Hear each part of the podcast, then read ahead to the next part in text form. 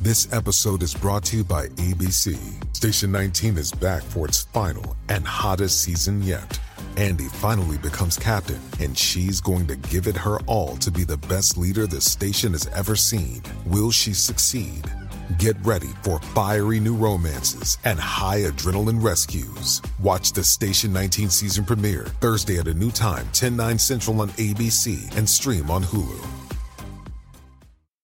Star Wars 7x7, episode 545. Today, The Force Awakens is the first movie in a new trilogy, and we are talking about three ways that it outshines the first movie in the original trilogy. That is, of course, Star Wars, aka A New Hope. Punch it, Chewie. Feel a disturbance in the Force?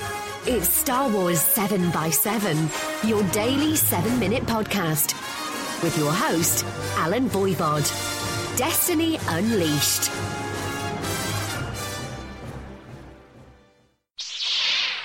Hey, Rebel Rouser. Welcome to Star Wars 7x7. I'm your host, Allen Voivod, and it is New Year's Eve all around the world. Just want to say Happy New Year's Eve to you. Hope you have a wonderful night planned, whatever you're up to. And I know there is a tradition in some houses of watching Star Wars and timing things to the degree that the ball, when the ball drops for everybody else in Times Square, the Death Star explodes in A New Hope. And I think that's a rather fun way to put Star Wars into your New Year's tradition. So if you are doing something like that, chime in at the comments of the blog post for the show's episode at sw7x7.com and let us know about it. All right, so as mentioned at the top, being that these are the first episodes in a new trilogy, I thought it would be interesting to compare The Force Awakens and A New Hope and see a couple of the ways that A New Hope actually pales in comparison to its bright and shiny new counterpart. One of them has to do with the villain, Kylo Ren, in the case of The Force Awakens, and Darth Vader in the case of Star Wars, aka A New Hope. Now, not to say that Darth Vader isn't an awesome villain and is, you know, not an intimidating villain. Of course, he is both. However, there's something about having a more physical villain that is really awesome, and The Force Awakens shines in that regard because Kylo Ren is very dynamic. I mean, he as opposed to Darth Vader, who is stern and slow in his fearsomeness. Kylo Ren is very aggressive, very active, very mobile. And of course, this is partly because it's the costume. What are you going to do? And partly because we're approaching the character at different points in their lives. Of course, Darth Vader had to be in his 40s at the time of Star Wars, and Kylo Ren obviously a lot younger, not in his 30s yet, still in his late 20s. I think that age difference and the energy that comes with it, and the more wild card personality of Kylo Ren, makes for an exciting villain, and I'll, I'll say it, more exciting than Darth Vader appeared in Star Wars, aka A New Hope. The second way I would say The Force Awakens shines and shines brighter than A New Hope is in the way that it gets its younger actors involved, in the way that they are much more a part of the story and drive the story than the older actors are. Now, when you look at A New Hope, Luke is basically the young actor in here. He's the young person who gets to be the hero of the day. And yes, of course, Han, I guess, would technically qualify as the other person involved in that when you look at Obi Wan as the mentor figure. But I think Han has his own storyline that really doesn't necessarily resemble either Finn or Rey from The Force Awakens. So I feel like he should be discounted in that.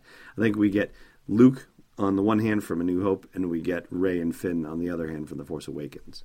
And Luke doesn't have a lot to do in A New Hope, quite honestly. I mean, he has to go chase down R2D2 after R2 tricks him into removing the restraining bolt. And then the next thing he actively does is to encourage Han and Chewie to go to rescue the princess out of the Death Star detention center. And then, of course, he shoots down a few stormtroopers after he sees Ben get killed. He shoots down a couple of TIE fighters on their escape. And then he has, of course, his giant climactic moment in blowing up the Death Star. Sounds like a lot, at least as far as the Death Star blowing up thing goes. I mean, that's huge and important for sure. So let's compare that with Rey. Here are the things that Rey does in The Force Awakens. She captures BB 8 for herself. She knocks out two people who try to kidnap BB 8 from her. She's the one who steals and pilots the Millennium Falcon and manages to keep them alive while they're being chased by TIE fighters. She's the one who gets her and Finn and BB 8 off planet. She's the one who has the bright idea to reset the fuses on Han's ship, the Eravana. And even though it turns out to release the Rathtars, it doesn't go well. But hey, you know, you got to break a few eggs to make an omelet, right? And she is also the one to save Finn when she drops that blast door down on one of the Rathtar's uh, sets of tentacles. She's firing multiple blaster bolts at Kylo Ren. She's the one facing down Kylo in the interrogation chair and actually forcing her way into his mind She's the one using the Jedi mind trick on a stormtrooper. She is the one who fights the bad guy in a lightsaber battle and wins decisively. And she's the one at the end who's tasked with using the map to go find Luke. So when you get down to it, she's a lot more active in this movie than Luke was in A New Hope. And the same thing goes for Finn. He has an immediate crisis of conscience in the movie, and then that's followed by him breaking out a resistance fighter away from the First Order shoots down missiles and takes out turbo lasers on a Star Destroyer, survives a TIE fighter crash landing, manages to convince a local that he's with the Resistance and help get him and BB 8 off planet. He gets the plan in motion to get onto Starkiller Base to rescue Rey.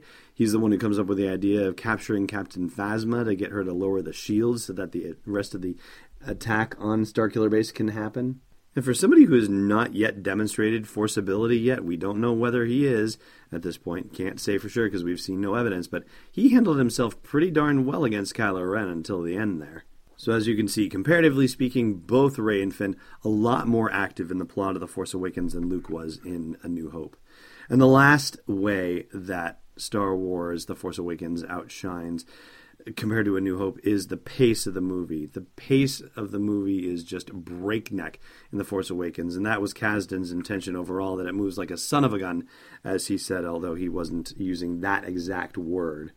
And let's face it, A New Hope is not nearly as action packed. And maybe it's a product of the times, and maybe it's a product of the budget, and maybe it's a product of the writer. I mean, George Lucas had a vision, and God bless him for having the vision because we would not be here talking about Star Wars and enjoying its utter awesomeness nearly 40 years after its original creation.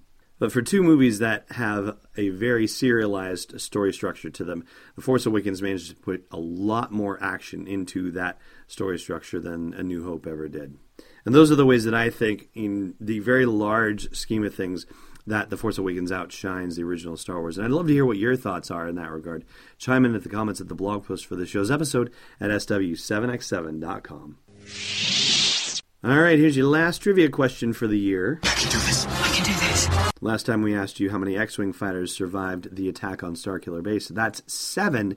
That's how many fighters you see going into hyperspace after the planet explodes. Today's question What's the name of the outpost where Rey exchanges her scavenged parts for rations?